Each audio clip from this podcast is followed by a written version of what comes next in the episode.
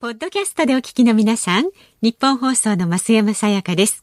辛坊治郎ズームそこまで言うかは、24時間ご意見対応型のラジオ番組です。辛坊さんへのニュースに関する質問や、今日の放送を聞いての感想、明日の放送で扱ってほしいニュースなど、24時間受け付けています。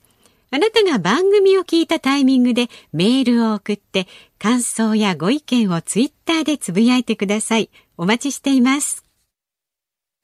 2月23日天皇誕生日の火曜日時刻は午後3時半を回りました。FM93 AM1242 ニッポン放送ラジオでお聞きの皆さんこんにちは。辛坊治郎です。パソコンスマートフォンを使ってラジコでお聞きの皆さんそしてポッドキャストでお聞きの皆さんこんにちは。ニッポン放送の増山さやかです。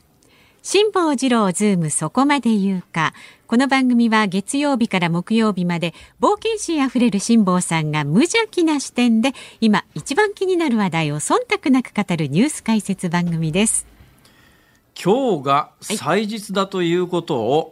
えー、すっかり忘れておりました。まだなんとなくちょっと定着してない感があるんですかね。そうなんですよね。で、2月23日、あれ ?2 月23日？あれ ?3 月23日は何かの祭日だったんじゃないのかなって反射的に考えてしまうんですけど、ええ、これあの間違えてですね、えー、3月20日が春分の日ですね、今年。はい。で、春分の日がなぜ春分の日かというのは、あの節分に絡んで、えー、立春と関連づけてですね、はい、地球の運行でお話をしたのはついこの間でございますから、ね、もうまだ2週間ぐらいたしか経ってませんから、今はもうやめときますけれども、いや、なんかね、これ23っていうのに引っかかりがあるんですよ。ん。なんか23って、あれ？春分の日って3月23日じゃなかったかなとかって思ったらそんなことないですよね。春分の日って今年3月20日だし、はい、これ年によって春分の日は違いますけども、はい、3月21日か、まあ、20日か大体どっちかの時が多いと思いますが、これでもなんか23にこう引っかかりがあるよなと思ったらふっと気がつきました。春分の日は3月20日か21日ですが秋分の日は大体9月23日なんです。ああ、秋の方はね。はい、秋の方は、秋の方は23日のはずですよ。違いますか？あれ？確かね9月23日前後ですね、はい、これも多分もしかすると、えー、春分の日と同じでね二十四節気は春分の日を基準に、えー、あとは1年間を24に分割しますから、えー、えー、春分の日が1日ずれれば他も1日ずつずれる可能性がありますので、はい、確か確かなことは言えませんけれど確か私の記憶で言うと今年は9月23日が秋分の日。で春分の日が2があ3月20日ですよ。で2月の23日っていうのがねなんとなくあのそう祭日がある感じがしないんですね。うん、こう頭の脳内に、えインプットされてるカレンダーだと。だけどこれからは、えー、ずっと2月23日は天皇誕生日と。そうです、ね、えー、こういうことなので、うん、えー、ということは2月3月同じぐらいのタイミングで1日ずつ休みが入ると。えー、こういうことになります。はいはい、であのこの週の、えー、日は、うん、ハッピーマンデーの対象に大体ならないですから。だ他はまあ別にその日じゃなくても必ずしもいいよねっていうのは。月曜日に寄せて連休作ったりするじゃないですか、えーすね、だけど誕生日は 誕生日変えるわけいきませんから。だから天皇誕生日は2月23日固定なので、はい、だからそれが何曜日に来るかはもう毎年わからないという状況の中で、うんうんまあ今年は火曜日だったわけですが、うん、これで合点がいきました。あの私昨日の夜ですね、え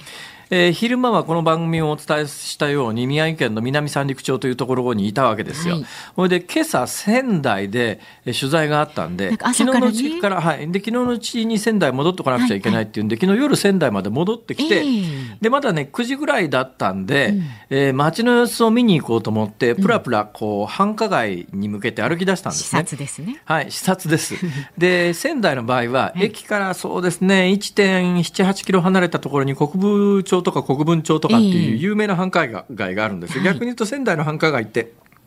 まあ、大きな飲み屋が並んでるようなところはそこしかなくて、えー、飲み屋の景気を見に行くとなるとそこしかないという状況で、ポコポコ1時間もかかんなかったら30分ぐらいポコポコ歩いて見に行ったんですよ。はいはい、い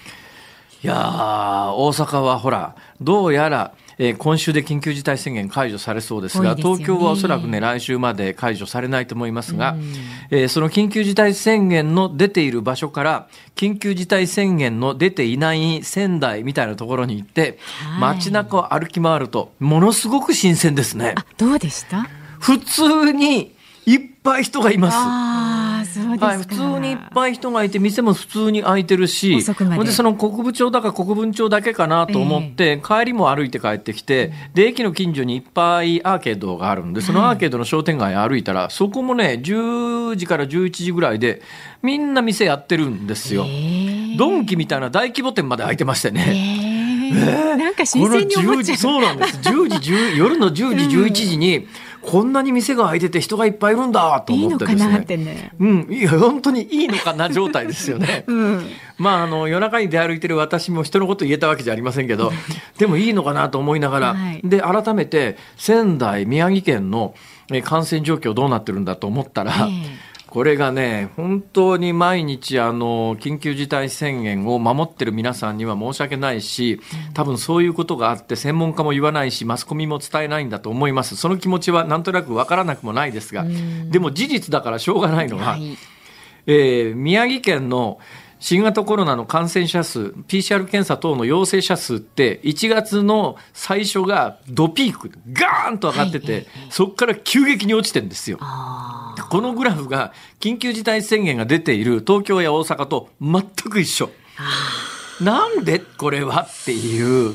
何の要因でじゃあこれ全国的に、でね、日本だけじゃないんですよ。はい、全世界的に全く同じ傾向です。うんうん、で、これね、あの、面白くて、日本だと、えーまあ、これ専門家に言わすと、いや、これ緊急事態宣言の効果ですって言うじゃないですか。えー、で欧米で何て言われてるかというと、はい、これはワクチンの成果ですっていうわけだよ。理由がね、見かけのグラフはね はい、全世界共通で同じ傾向なんだけど、それぞれの国の対策によって、なぜかという、これ専門家と称する人がおのおの言うわけですけども、はい、専門家の見解が、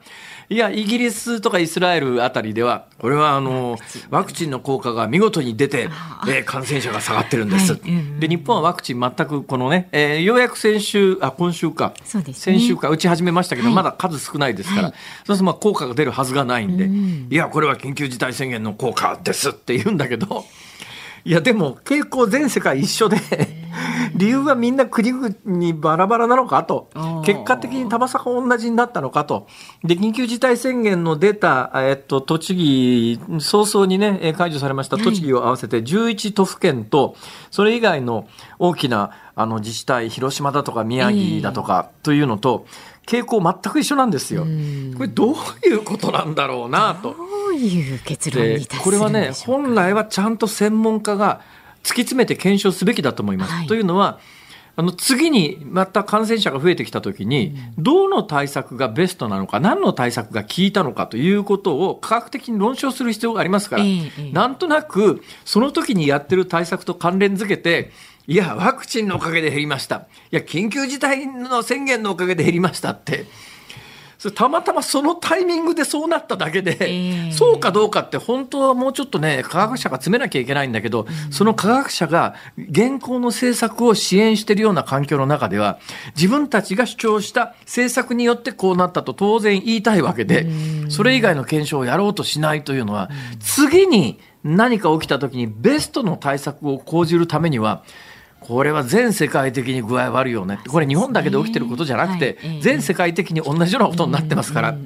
だから日本だけの問題点ではないと言いながら、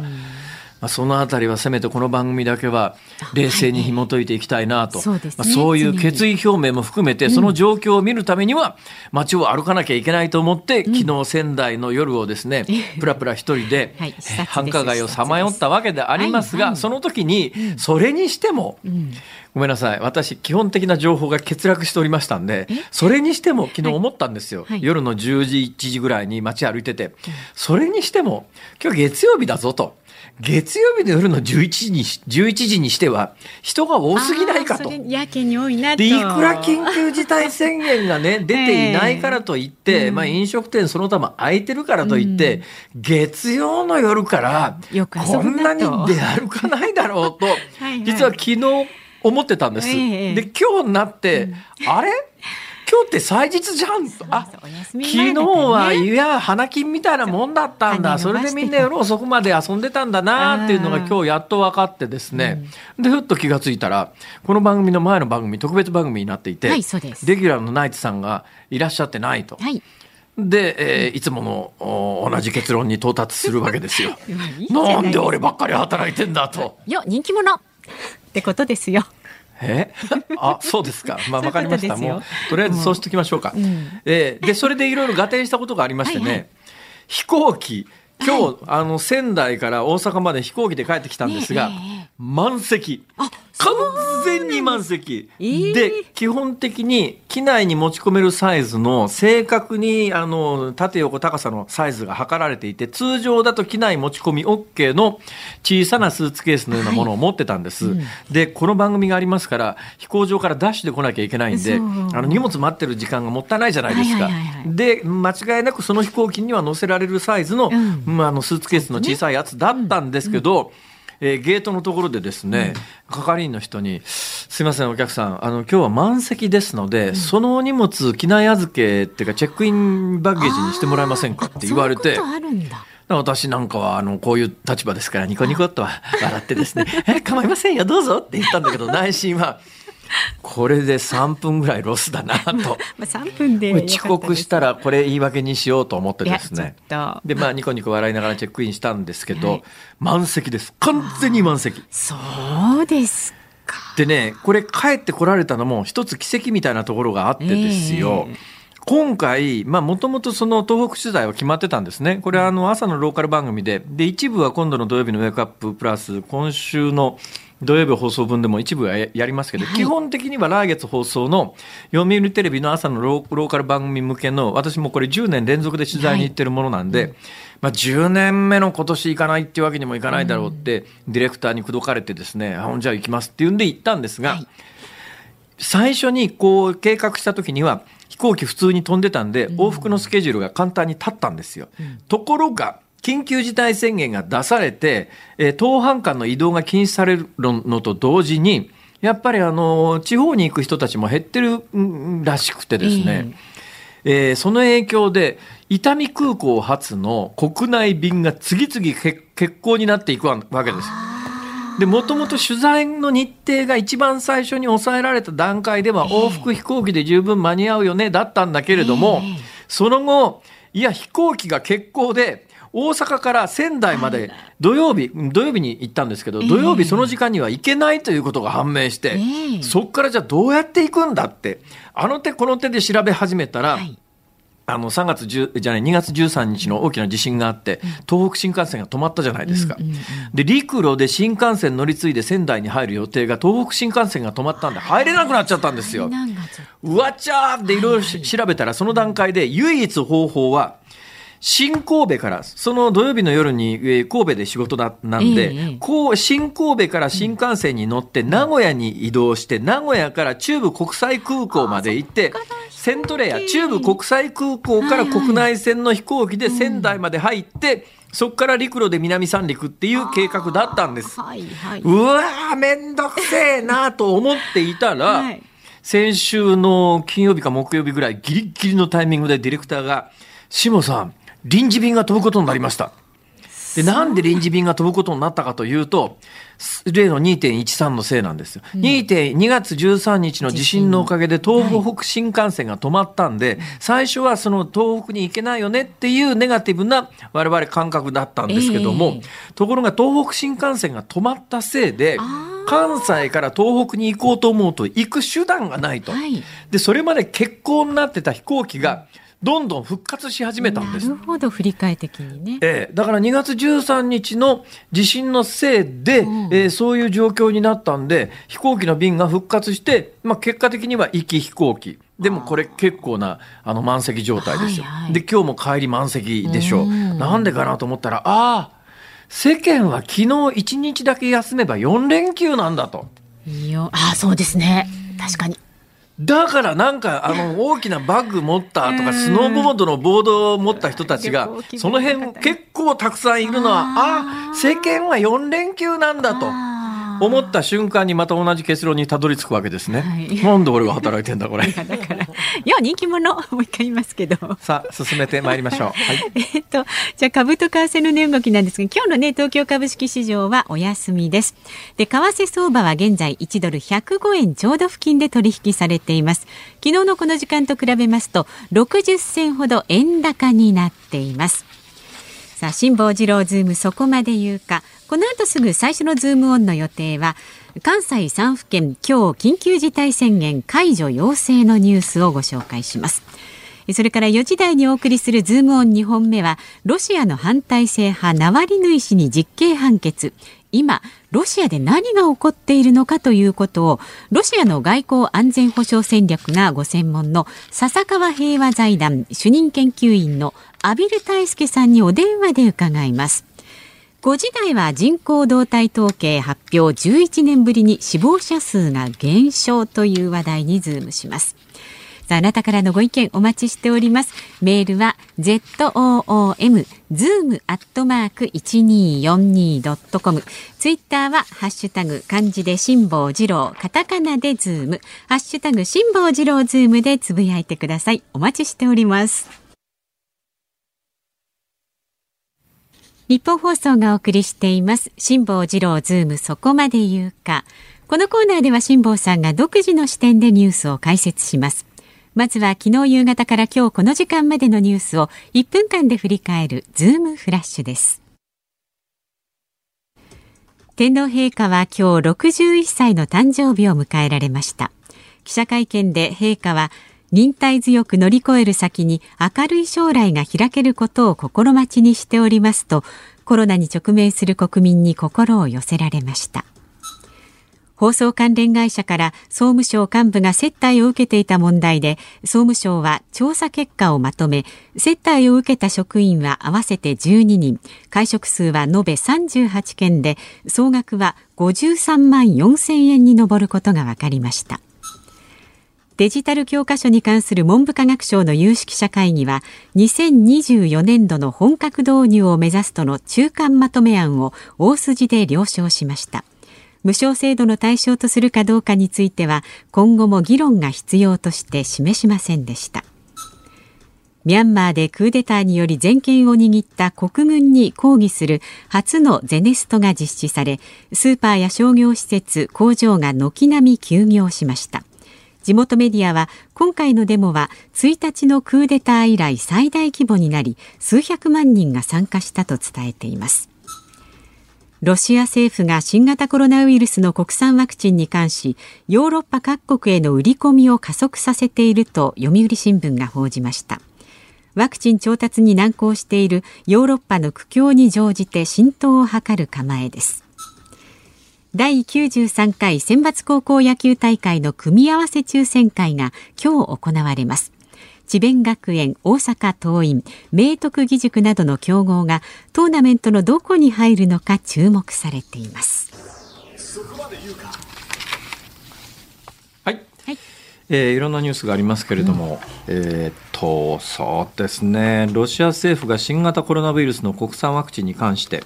ヨーロッパ各国への売り込みを加速させている。はいあのヨーロッパだけじゃなくて中東のロシアと親しいような国にはかなり出回り始めてると。でロシアのワクチンって一番最初に世界で開発されたみたいな印象を持ち持ってますよね、はいはい、で現実にそういう評判ででその時に日本あたりの受け止め方はロシアのワクチンとか中国のワクチン信用できないだろうっていうのが、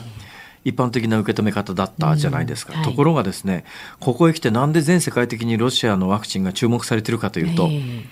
あのアストラゼネカっていうこれまたイギリスが開発して全世界的に普及が始まってるやつありますね、えー、日本でも最初にあの厚生労働省に使用許可が出たのがファイザーでもうすでにうち打つのが始まってるのがこのファイザーのワクチンなんですが、はい、おそらくそれに続いて日本国内で認可されそうなのがこのアストラゼネカのワクチンと言われてます。はい、でこのアストラゼネカのイギリスが開発したワクチンとこのロシアが開発したスプートニク V っていうワクチンは、うん。はい。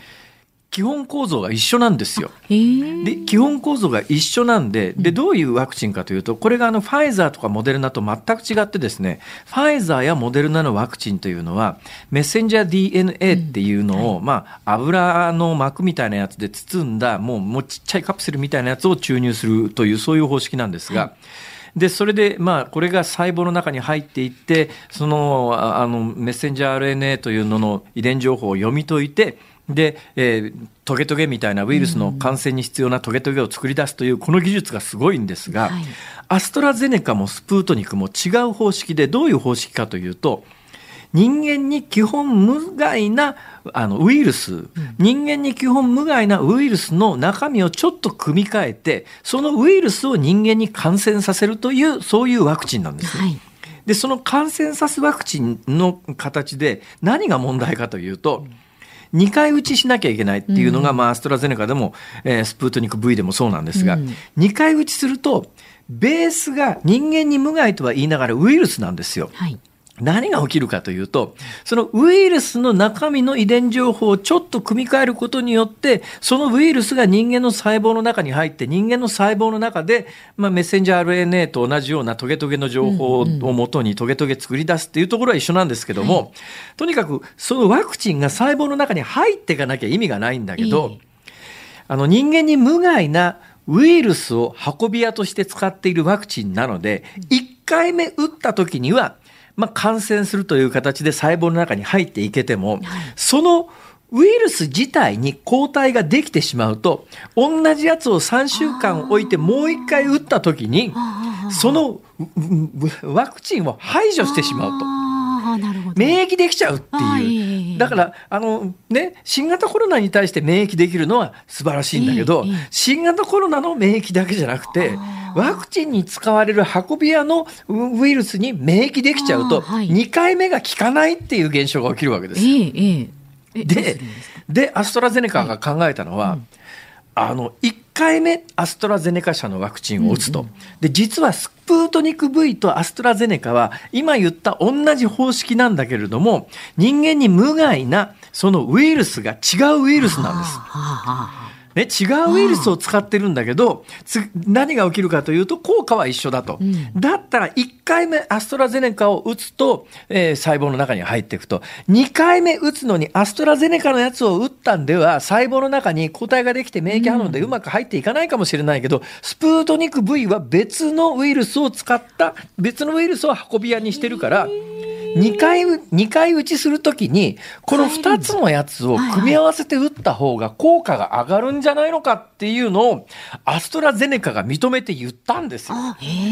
で、それで全世界が、あのアストラゼネカが自分の会社と同じような扱いで、このスプートニク V というロシアのワクチンを見てるということで、あれ？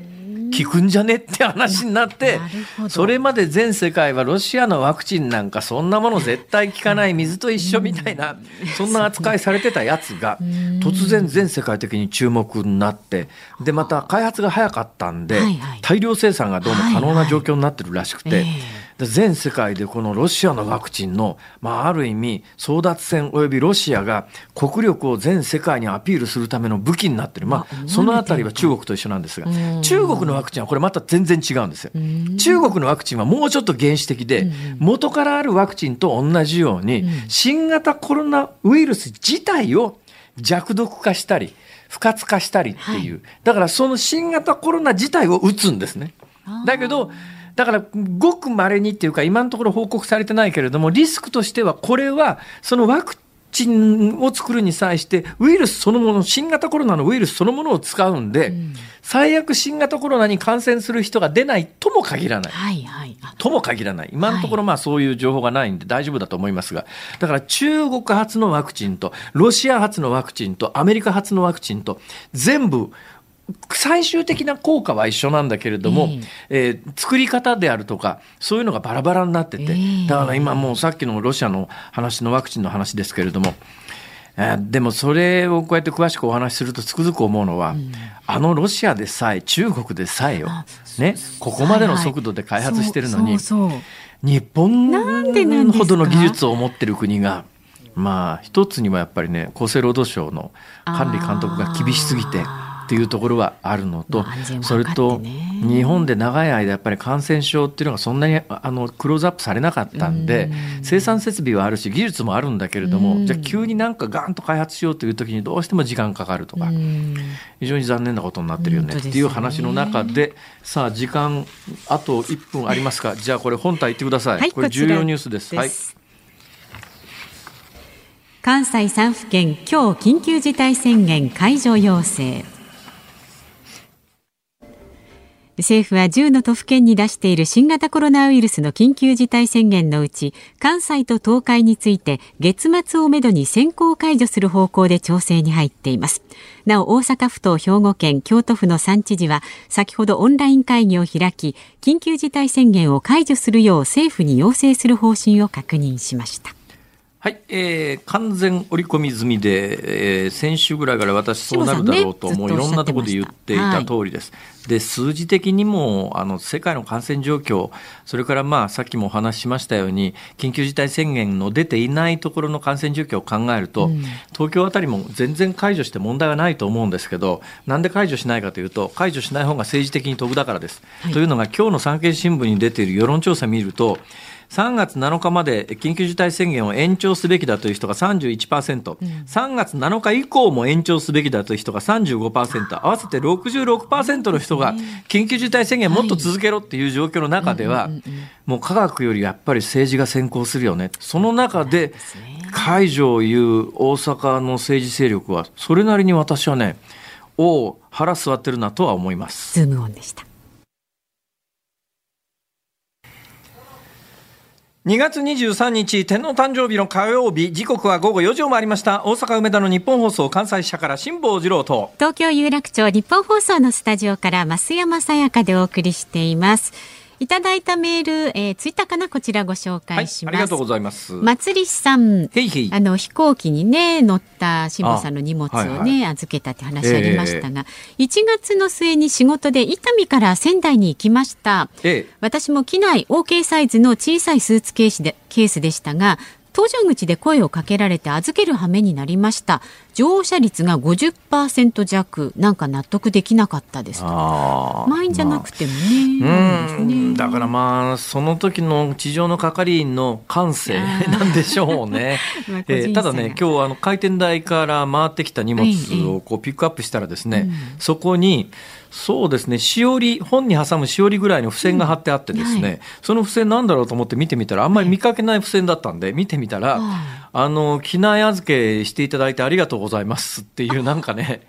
お礼の一文の付箋が貼ってあって、すごい心遣いじゃないですか？いや、だから、これね、印刷物だったんで、だから私だけじゃなくて、そういう対応の人には全員そういう付箋が荷物に貼り付けられるんだろうと思いますけどね。でもその一言あるだけでなんかちょっとこちらの気持ちもね、こう。うんでもね、私なんか割と商売だからそのあたり細かく見ますけど、はい、あれ多くの人はね、うん、他のタグと一緒にベリッと剥がしてポッと捨てちゃうと思いますけどね。そうでしょうけど。えー、そうだ、あれ取っといて皆さんにおお見せするか。メルカリで売ればよかったな。いや、売れないと思いますけど、それは。売れないですか？何でも売る性質なんとかしてください。本当だね。本当ですよ、えー、セール代稼がないといけないから。大変なんだよ、あるでしょうたっぷりと。恐縮です、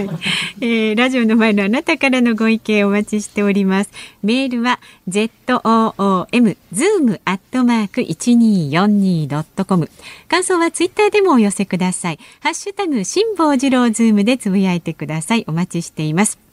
ニッポン放送辛坊治郎ズームそこまで言うかこの後はロシアナワリヌイ氏実刑判決につきまして笹川平和財団主任研究員の畔蒜泰助さんに伺います。ニッポン放送辛坊治郎ズームそこまで言うか。この時間解説するニュースはこちらです。ロシアの反体制派ナワリヌイ氏に実刑判決。今ロシアで何が起こっているのか。ロシアの反体制派指導者ナワリヌイ氏が実刑判決の取り消しを求めて控訴していた裁判でモスクワの裁判所はナワリヌイ氏の主張を退けて実刑を維持する判断を示しました。なお EU ヨーロッパ連合はロシアのプーチン大統領の側近4人に制裁を発動することで合意しました。ナワリヌイ氏に実刑判決が下されたことに対する象徴的な対応となっています。さあ今日はこのニュースにつきましてロシアの外交安全保障戦略が専門の笹川平和財団主任研究員の阿比留大輔さんとお電話がつながっています阿比留さんよろしくお願いしますあよろしくお願いします。よろしくお願いいたします。いやあの、お休みでお忙しいっていうか、お休み中のところ申し訳ないです。いえ、とんでもないです。あの、アビルさんって、どうしてロシアに関わることになったんですか、はい、えーとですね、あのが社会人をですね3年ほど、まあ、一般企業でですね、ええ、やった後に、えー、そこからまあ、ちょっとあの思い立ってですね、モスクワに留学をしたんですよ、ほう。4年間。ええ。えー、でそれが一つの転機となって、ですね、まあ、その後こう、ロシアに関わっているということですね。なんで突然思い立ってロシアに留学なんですか？うんまあ、いろんな経緯があったんですけども、ただ、ちょうどこう当時は97年だったんですね、1997年あじゃあもうあの、はい、ソ連崩壊した後だいぶだいぶ経ってからですね。そうですね、えー、そうですね。で、ロシアもちょっとずつですね、こうなんなんなんですかね、あのー、主張、もう一度ですね、ソ連、旧ソ連じゃないですけども、大国としての主張ですね、はい、し始めた頃だったので、あの、面白いんじゃないかなと思ってですね、まあ、こう、ロシアというこう株を買ってみたと。そんな感じですね。あなるほど、なるほど。いや、私ね、1980年代、だから旧ソ連時代に、取材その他で何回か、はい、あの、モスクワだの、あのキエフだのいろいろ入ってるんですけど、はい、その頃ってね日本からこうソ連に行くじゃないですかで東西冷戦下なんで、日本の公安の監視がすごい厳しかったんですよ。なるほど。まあ当然向こう行ってからもね、向こう行ってからももうほとんどなんか KGB みたいな人が24時間付きそうみたいな形で、自由な取材なんか全然できなかったんですが、日本国内の公安の結構ね、監視もきつかったんですが、アビルさんがもうあのロシアに行かれた97年当時ってどうだったんですか？97、まあ当時もが、まあ通の学生として行ってたので、ええ、あれですけども、まあ、特にななそういうものは雰囲気はなかったですよね。ただ、まあ、もちろん、あのこちらに、まあ、2001年に帰ってきて、いろいろものを書き始めたりして、ですね、えええー、そういう中で、やはりあの公安の方々とのお付き合いというのは、自然と始まったっていうのはありますよね。なるほどね。で97年ということは、まあ、ソ連が崩壊して、あのーはい、まあ、ガッタガタにロシアがなってって、はい、っていう状況の時じゃないですか？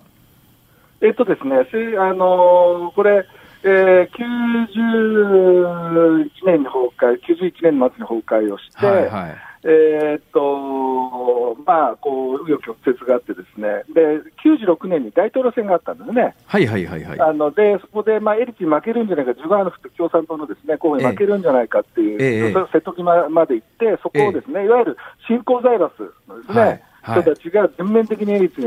支援をしてですね、ええで、エリツを勝た勝たせたと。で、そこから、まあ、言ってみたら、その国のですね、あの財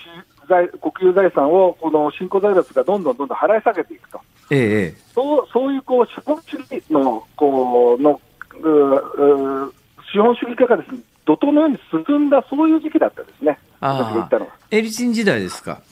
エリツィン時代ですね。それがね、はい。はい、それがプーチンにその後なってから、なんか先祖返りっていうか、はい、エリチン時代、はい、その前のゴルバチョフの時代に、なんかすごいあの旧ソ連変わって自由化して西側に近づいてくるのかなと思ったら、プーチンになった途端にちょっとずつ元戻り始めてんじゃないのっていう印象なんですけど、本当はどうなんですかね？そうですね、まあ、こ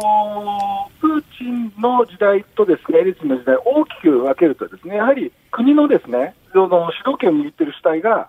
やはりかつてはまあ、こう民主派というか、ですねそういう人たちが、こうまあ、そういわゆるエリツィン含めて、ですね旧共産党を解体した、そういう政治の政治のグループがですね、ええ、まあ、政治をやったわけですけれども、はい、もうプーチンに移行する過程において、いわゆるこう治安系の、いわゆる旧 KGB のですね、はい。えー、人たちがあの政治の主導権を握っていくという過程の中で、徐々に徐々にやはり国を、国の、まあ、言ってみたら彼らからすると、エリツィン自体は国の形を成してなかったと。ええ、もう一度国の形を取り戻すんだと、はい、という形の動きが、まあ、プーチン政権のですね前半。で、それはある意味、ロシア国民に肯定的に受け止められたんですよね。ええ。はい、ただあの、徐々に徐々にあの、特に西側とのですね関係、アメリカとの関係も含めて、ウクライナの問題もいろいろあって、ですね関係が悪化して以降、ですね徐々に徐々にこう国内のですねそういうこうデモなんかもですね厳しく取り締まるというような動きが徐々に強まってきた、それで今日、さらにそれが加速化しているって、そういう状況ですね。プーチンはそもそもどこから出てきたんですか？プーチン自身は、もともとはあのー、要するにデニングラード、今のサンクトペテルブルクですね、ええ、の出身の、でまあ、彼も自身も KGB の人間、元人間ですので、えええー、で彼はドイツのドレスデンというです、ね、ところにずっとこう赴任をし、えその後、まあ、ソ連邦崩壊する前にですね、まあ、こちらに帰ってきて、彼はサンクトの市長、サプチャクというですね市長の下について、はい、まあ、副市長のような形でですね、え。あのサンクトの市政に関わり、サプチャクがあの落選してしまったので、その後、モスクワにこう呼び寄せられて、そこからこうクレムリン入りして、徐々にこうヒエラルキーが上がっていったいや、その徐々にっていうんですけど、これだけの強大な権力をもう取っていくいけた背景は何なんですかね？これね、諸説あるんですけども、えー、やはり一つのですねバックグラウンドは、やはりこう国の国のですね主導権を、ある種、やっぱり KGB の人たちがですね取り戻していくってプロセスがあったんですね。はあ、なるほど。うん、でこうその過程において、まあ、彼自身がですねその徐々に役割を与えられていき、そのね、KGB、まあ、彼自身、別に KGB のトップのこうものすごい幹部だった人間ではないので、えー、むしろ中堅のですね、えー、それほどそその行為にあった人間ではないわけですけども、徐々に徐々にあのそのポジションを与えられていき、ですね。あの要するにそのポジションでのです、ね、仕事を着実にこなしていって、えー、最終的にエリツィンに認められて、その大統領ですね、彼の後継者になったと。ね、現状、プーチンの権力ってどのぐらい大きいんですか？いや、それはやはり、あのプーチンは、これはですね、まあ、今のですねロシアのですね下院議長ですね、ええ。ー、が言った言葉なんですけど、はい、プーチンなくしてロシアなしとですね、下院議長がですね、まあ、それを言って、まあ、プーチン自身はその言葉を否定したわけですけども、えやはり、ある意味、やはり今のロシアというのはですね、やはりプーチンのある意味人気、あるいはプーチンの存在に、なんていうんですかね、今の国家の正当性がですね、まあ、大きく依存していると、そういう国の体制になってますですね。なるほど。ですから、そういう意味では、はい、いろんな意思決定も含めて、お金の流れも含めて、やっぱり彼をどうしても経由していくとことだと思いますね。ええのまあ、これからちょっとな例のナリバヌイさんの話にこう移行していくわけですが、その前にですね、はい、そのナリバヌイさんが、あの公表した、プーチンはこんな豪邸を建てて、密かに持ってるみたいなあのネット報道みたいなやつあったじゃないですか、あれ、本当なんですかね？はいはいはい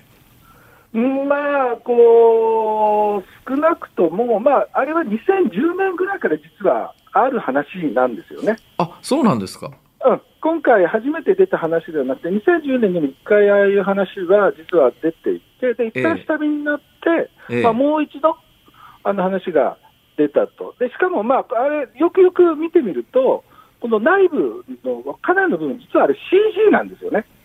あそうなんですか？そうなんです、そうなんです。CG なので、だだから内部を別にと取れてるわけではないので、はあはあ、だから、どこまでですね、えー、どこまで要するにプーチンのおがですねあれを要するに私物化しているのかということに関しては、まあ、ちょっとわからないですね、ただ、少なくとも、あのあのあの要するに YouTube が出た後に、実はこのお要するに施設のですね所有権を持っているのが、ですね俺だと言って手を挙げたのが、プーチンのですね、ええ。まあ、こうインナーサークルの仲良しのですね、はいえーまあ、元柔道仲間のですね、ええ、起業家だったんですよね。えええー、ということを 考えると、あの何らかのですねやはりプーチンのインナーサークルの人たちが持っているものであるというのは間違いないと。ね、なるほど、なるほど。さあ、それでそのナワリヌイさんという人で、まあ、これあの、暗殺されかけて、えー、毒殺されずに戻ってきて、で、戻ってきたら捕まっちゃったっていう、そういう人なんですけど、はい。はい、この、まずその暗殺なんですけど、これ、プーチン氏自身が指示をしてやってんのか、周りが勝手に忖度してやってんのか、どっちだと思います？まあ、プーチン自身がこれを指示したってことは、私はないと思います。はあ、ただ、ただ、やはりこう今のですねロシアの政治状況を考えたときに、ええ、やはりこう大きな一つの焦点は、ね、2024年にですねプーチンの任期がとりあえず切れるわけですね。はいはいはいはい、で新しい大統領を選ばな選ばなきゃいけない、もちろん、この間の去年の憲法改正で、プーチンはあと2回立候補でできるって形にはなってるわけですけども、はい、おいずれにせよ、ですね、まあ、プーチンももう今68歳ですし、ええ、でかなりもう高齢ですので、ええ、まあ、一つこう、次のですね、まあ、プーチン自身も21年やってますから、はい、要するに次のロシアの体制に向かっていく一つの大きな転換点の要請のプロセスにあるんだと思うんですね。でそういう中でこう非常にですね国内政治的にはですね、まあ、でしかも今、国内的な経済もです。それほど、まあ、こういいわけではないと。いうことを考えると、非常にこの国内政治的にですね、非常に微妙な時期なんですよね。はい、非常に微妙な時期にあり、でそういう中で、ナバレニーというですね人は、こうある意味、そんなプーチン政権に対して、ある種、まあ、唯一ですね、こうある種、挑戦状を突きつけてえー、で具体的にどういう挑戦状をつけてつけつけつけているかというと、まあ、先ほど申し上げた通り、やはり今のロシアのですね政治経済体制というのは、どうしてもこうプーチン、あるいはプーチンのインナーサークルを中心としてこう意思決定が行われる、はい、当然のことながら、そこにはですね汚職とかですね、えー、の問題というのは必ずこうついて回ってくるわけですね、えーはい、でそこにどうしても富が集中しやすくなる、えー、先ほどのその大豪邸がですねやはりプーチンのお友達が実は俺が持ってるんだって言ったのまあ、一つの象徴的な出来事なんですけども、えー、でそうなったときに、まさにそういうですね、要するにプーチンの汚職問題を、要するに、えー、暴くというところで、彼は、まあ、ナバリにですね、今、こう、ロシアの体制に対して今、挑戦状を叩きつけていると。なるほどこういうことを考えると、少なくとも、まあ、プーチン自身がやった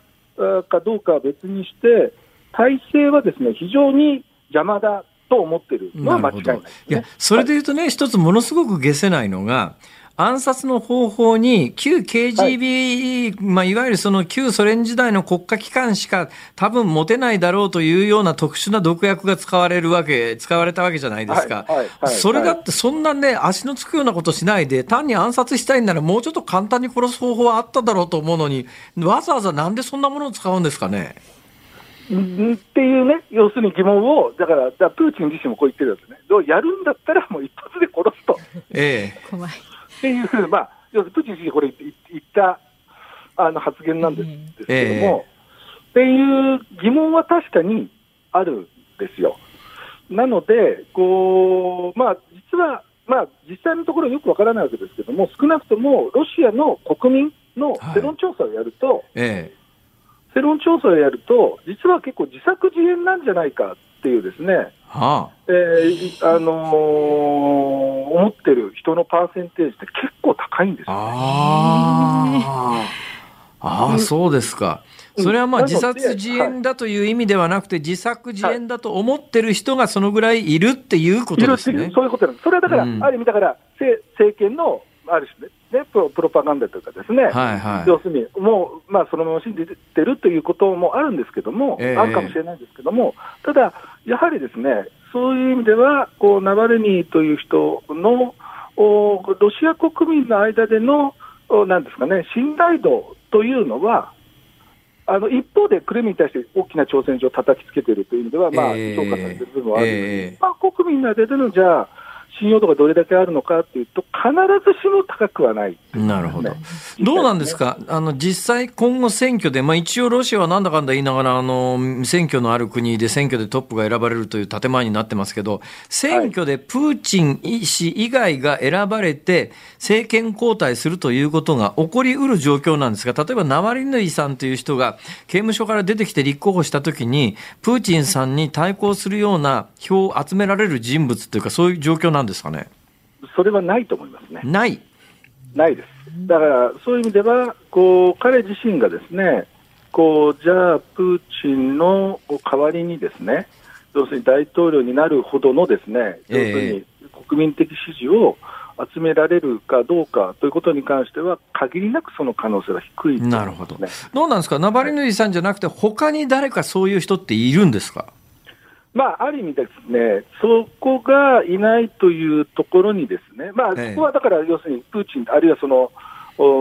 政権側がですね、ことごとく、まあ、そういう人たちをですね、まあ、潰していったわけですね、今まで、政治的に。であの、プーチンとしてみたら、できればですね、自分の息のかかった、あまあ、要するにそういう旧 KGB のですね、やはりですね、人間で、なおかつ一定のお行政経験をですね持った人間をお彼の後継者にですね据えるというのが、まあ、ある意味こう、一番最もあり得るシナリオなんだと思うんですよね。あの、プーチン氏はしかし、例えばあの、えー、世襲制を敷こうと思っても、まあ、あの、娘さんが2人いるんですかね、なんかそこがしかし、はい、あの通常の皇帝制度、まあ、ロシアは伝統の皇帝制がありますけれども、ちょっと考えると、皇帝になろうとしてるんだとすると、後継者は身内から出したいと、まあ、普通は権力者は思うんだろうと思いますが、今の報道を聞く限り、プーチンさんが世襲で誰かに権力を渡すような相手っていないですよね、これ。あの少なくともプーチンは世襲をしようとは思ってないと思いますね。なるほど。そこは。そこはやはり、まあ、世襲ってある種こう、プーチンからすると、ある種こうアジア的な感じがするじゃないですか、中央アジア的なですね、はいはいはい、まさに中中央アジアってまさにそういうようなですね、えー、ことがこう行われてるっていう、えー、現状あるわけですけども、はい、ただそこはですね、さすがにロシアは、プーチンはそこまではしないと思うんですね。ただ、プーチンの最大の関心事は、やはりこの20年間の間に、彼が作り上げてきた一つのロシアのですね、あるこう体制ですよね。はい。要するに意思決定の体制、プーチンを中心とした意思決定の体制が、この先も要するに、えー、劇的に不安定化しない形で次につながっていくと。いうことが、多分彼が思いで、なおかつそのインナーサークルの人たちも、の身の安全も証明あの保証されると。こういうことが、まあ、言ってみたら、彼がこう目指すべき、えー、方向性なんだと思うんですよね。なるほど。まあ、ですから、そういう意味で、去年の憲法改正もですね、ある意味だからそういうことが一番の狙いだったということですね。なるほど。なるほど。そんな状況だと、あの、まあ、プーチンが例えば支持率9割みたいな絶対権力者だったら、まあ、北方領土の一部か全部か、まあ、日本に返しても、国内的にそんなに問題にならないだろうというふうに、今想像できるわけですが、現状の支持率60%そこそこだと、これ日本に領土返還するみたいな政治決定は、とてもじゃないけど、できないんじゃないのかなとこう思うんですが、どう見てます？おっしゃる通りだと思います。ですから、あの去年のですね、あの憲法改正、まあ、もともとですね、まあ、安倍総理とですね、プーチンの間で、なんとか平和条約をという形でですね、まあ、やってきたわけですけども、まあ、結局、えー、18年の10月のシンガポールでのですね、合意、まあ、2島返還、はい、56年宣言で、起きそうにという、えーえ。ー、あれが結局ロシア側は、まあ、受け入れられずにですね、その後、まあ、まあ、ただまあ、あの交渉だけは続け続けていきましょうという流れだったわけですけれども、その後、やはりこう国内情勢もです、ね、大きく変わっていく中で、やはりロシアとしてみたら、これをあの条項をです、ね、入れる、しかもそこに日本を対象を加えるということは、明らかに日露関係にとってマイナスであるということが十分分かっていると思うんですね。はあ、ただ、それ以上に、やはり今のロシアにとってみたら、国内の安定化も乱すようなファクターを排除していくことの方が、今のロシアにとっては重要であると。ということで、まあ、今、こういう流れができてきてしまっているということです。どうなん？で、はい。おっしゃる通りで、なんかもう領土問題の解決になかなか難しい、こういうことは難しい。そんな状況の中、日本はどう付き合っていったらいいんですか、ロシアと？ですね、あの実は安倍総理のですね対ロ外交のその裏にはですね、もちろん領土問題に関して平和条約の締結というのがあったわけですけれども、えー、やはりもう一つのファクターとしては、やはりこうこの地域、アジアでですね、まあ、中国がこうますますこう、はい、影響力をですね高めていく中で、えー、やはりこうロシアとのですね、まあ、もちろん日本の同盟国かアメリカでありですね、アメリカを基軸とした外交安全保障戦略をおっていうのはまあ当然のことなわけですけれども、ただ、その中国がですね非常にこう強くなっていく中で、やはりロシアとの関係もですね改善をする中で、中国との要するに戦略的なバランスもですねより有利なものに作していこうというのが、まあ、安倍総理の対ロ外交の言ってみたら戦略的な狙いだったと思うんですよね。えーそういうことを考えると、領土問題が動かないということをもってして、じゃあ、ロシアと何もこう対話をしないのか、交渉しないのか、ロシアに関与しないのかという選択肢は実はなかなかないんじゃないかっていうのが実際だと思います。ですから、ここ非常に難しい、こう戦略的には実はロシアに関与していく理由っていう必然性っていうのはあるんですけども、ただ国内政治的にはなかなか日本のですね、日本の国内政治的にはなかなかそこが難しいと、領土が動かないのになんでロシアと関与するんですかっていう話に当然なるので、でね、なかなか難しい状況にあるということだと思うんですね、いや、まだまだね、アベルさん、聞きたいこといっぱいあるんですけど、はい、ちょっと時間が来てしまいました。また教えてください。はいあのえちょっと私もね、ちょっと時間ができたら、あのロシア行ってちょいとね、観光したいなと思ってるんで、どこが穴場かとかね。モスクワも今、すごい綺麗になってますので。あそうですか。なんかモスクワの地下鉄入って殴られたっていう話しか私ね、周りで聞かないんですけど。今、ものすごいモスクワ綺麗になってますよ。へえ。はい、夏はおすすめですね。じゃあそんな話また聞かせてください。ぜひよろしく、はい、ありがとうございました。ありがとうございました。笹川平和財団主任研究員の畔蒜泰助さんでした。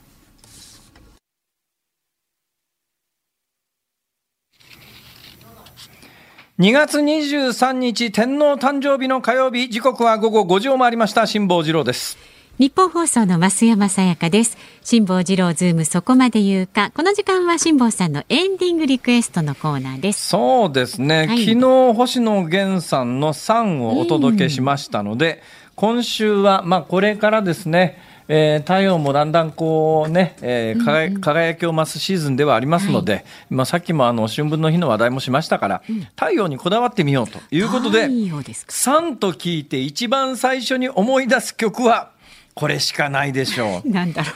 ビートルズの Here Comes the Sun。ああ、はいはいはい、はい、お願いします。じゃあこれはもう確実にお届けできます。はい。さあ番組ではラジオの前のあなたからのご意見24時間お待ちしております。メールで送ってくださる方は zoom.1242.com それから番組のねホームページには応募の特設フォームもありますのでそちらからでも OK です。ツイッターはハッシュタグ辛坊治郎ズームでつぶやいてください。お待ちしております。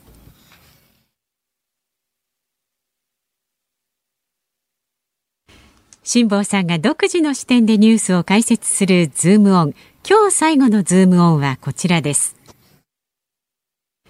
人口動態統計発表11年ぶりに死亡者数が減少厚生労働省は昨日新型コロナウイルス禍だった2020年の人口動態統計の速報値を発表しました2020年の死亡者数は前の年と比べて9373人、0.7%減って138万4544人で11年ぶりに減少しました。新型コロナウイルスの感染拡大が続く中、マスクの着用や手洗いの徹底などによる季節性インフルエンザの激減が影響した可能性もあるということです。それにしても、はい。まあ、私が去年のうちから、去年の大体ね、10月までの速報値が年末出てたんですよ。はい、それで私のあの辛坊治郎メールマガジン等で詳細に論じたことがあるんですが、はい。まあ、おそらく2020年の日本の死者数は、久しぶりに前年度を下回るんじゃないのっていうのを原稿に書いてましたけども、ねはいえーまあ、確定値ではないのかな。まだ速報値ですけれども、うん、まあ、確実に11年ぶりにというのはね、もう今、高齢化がどんどん進んでますから、はい、高齢化がどんどん進んでるということはどういうことかというと、毎年死者激増してんですよ。うん、えー、過去10年ぐらいでいうとね、毎年2万人ずつぐらい、あの死亡者数増えてるんですね。だあのついこの間まで10年ぐらい前、1年間に亡くなる方って、まあ、高齢者を中心に年間120万人台だったんですが、うん、10年ぐらい前から130万人台になっていて、おそらく去年、新型コロナが流行らなければ140万人を突破してるという予想だったんですよ。はい、ところが140万人を突破するどころか、138万4544人で11年ぶりに前の年を死者が下回ったんです。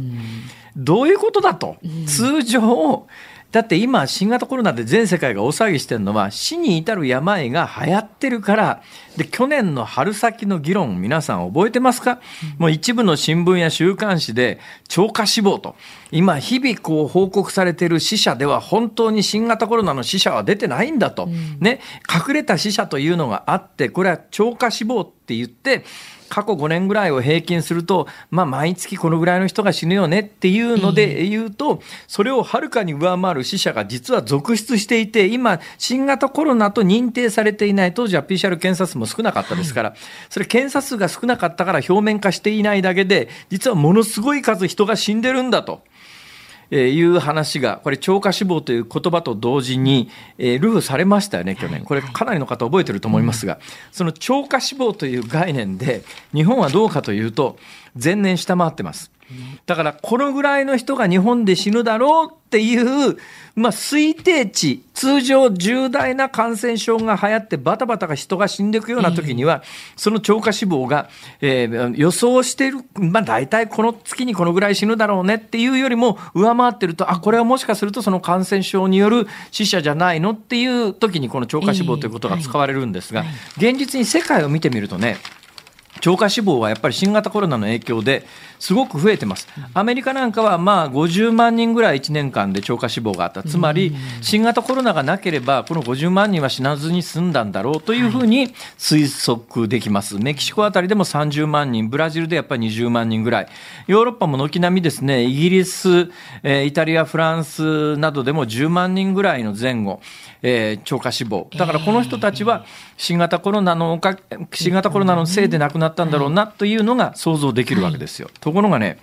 東アジア、日本、特にね、超過死亡が少ない、つまりこのぐらい死ぬだろうなっていう推計値すら下回ってる国がいくつかあるんですが、軒並み東アジアっていうか、まあ、オーストラリアも入ってますけども、韓国、オーストラリア、フィリピン、日本、台湾、特にね、フィリピンと日本の超過死亡少ないんです、えー、本来ならこのぐらい死ぬだろうっていう予想すら下回ってると。えー、これ謎っちゃ謎なんだけども。なんか東アジアにあるんですかね。やっぱりなんか東アジアにあるというのが、かなりこの数字見ても濃厚ですね。ねでね、えまああのいろいろ言われてる中で、まあ、一つの推定としては、新型コロナに似たようなウイルスにずっと我々はさらされてきたんで、欧米人よりも、このウイルスに対して何か持ってんじゃないの？っていう免疫みたいなものがあるんじゃないの？っていう説がおそらくね、最も有効っていうのは、例えば日本とフィリピンなんか、よく日本は、いや、マスクと手洗いのせあの清潔な生活習慣があってよく言う人いますけど、うん、日本、フィリピンも一緒なんですよね。別にフィリピンのその衛生習慣が悪いというつもりはありませんけれども、国によって、そういう習慣ってバラバラじゃないですか。でね、でもね、東アジア全域同じ傾向ですから。となると、単なる日本人の生活習慣というようなものでくくれるような話ではないということですよ。で、もう一つ顕著なのがですね、この超過華死亡を見ていて、えー、と思ったのは、ヨーロッパの中でダントツ低い国が一つだけあるんです。どこですか？スウェーデンなんですよ。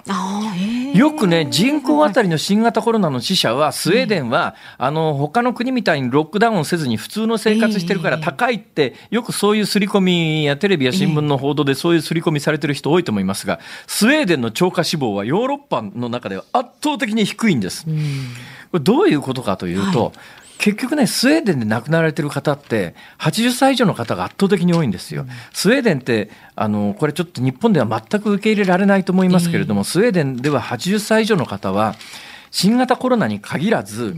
えー、他の病気でも、他の病気も含めて重症化して救命救急しなきゃいけないような時に救命救急はしないと。80歳以上の方はもう自然治癒以外は、あの病気が、例えば人工呼吸器なんか絶対使わないし、エクモなんか論外っていう国なので、だスウェーデンは新型コロナで人口あたり亡くなってる人は確かにイギリスに近いぐらい、イギリスの前後ぐらい多いことは多いんだけれども、それはスウェーデンという国の中で別に新型コロナが流行ろうと流行る前と、その人たちは亡くなっていた人だから超過死亡にカウントされないんですね。あなるほど。となるとね、はい、まあ、日々あの皆さんが接している情報の中で本当に世界の真実を表している数字というのは何なのかということに目を向ける必要は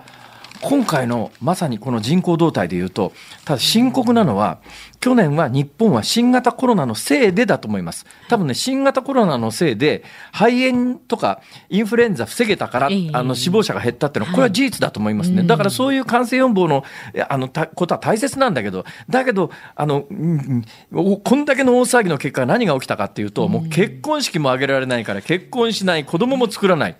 でね、万単位の子供が今年生まれてこないだろうと言われてます。となると、将来日本の将来を考えたときに、この新型コロナの騒動のおかげで、亡くなる人はそんなに多くなかったけど、生まれてこなかった子どもたちが何万人から何十万人いたっていう、この方が日本の将来にとってははるかにだ問題だろうっていう視点がね、どうも日本の議論聞いてると欠けてるよなという気がします。今日最後のズームオンでした。